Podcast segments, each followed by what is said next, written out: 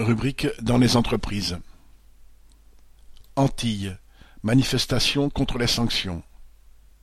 Des centaines de soignants des hôpitaux de Guadeloupe et Martinique ont reçu des lettres de menaces de suspension car ils n'étaient pas vaccinés. Ces menaces ne sont pas encore mises à exécution, mais les directions des hôpitaux parlent du mercredi 13 octobre pour le faire. En Guadeloupe, où le directeur du CHU multiplie les menaces, il a déjà reculé trois fois la date d'exécution en raison de la mobilisation et de la colère des agents hospitaliers. En Martinique, le 5 octobre, la CGTM a été le seul syndicat à organiser une journée d'action en même temps que celle prévue dans l'Hexagone. Près de 250 travailleurs, dont 178 hospitaliers, ont défilé dans les rues de Fort-de-France. Jeudi 7 octobre, une journée de mobilisation a eu lieu conjointement entre les agents hospitaliers de Guadeloupe, de Martinique et de Guyane.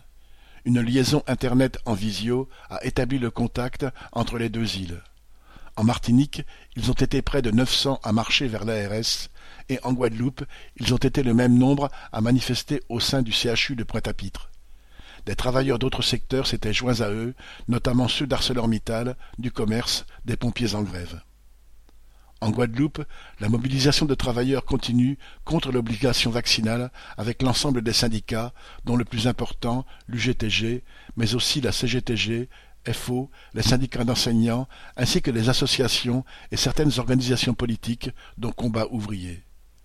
C'est ainsi que samedi 9 octobre, près de 400 personnes ont défilé dans la commune d'Anse-Bertrand, en Guadeloupe, apportant en même temps leur soutien aux travailleurs communaux en grève depuis cinq mois.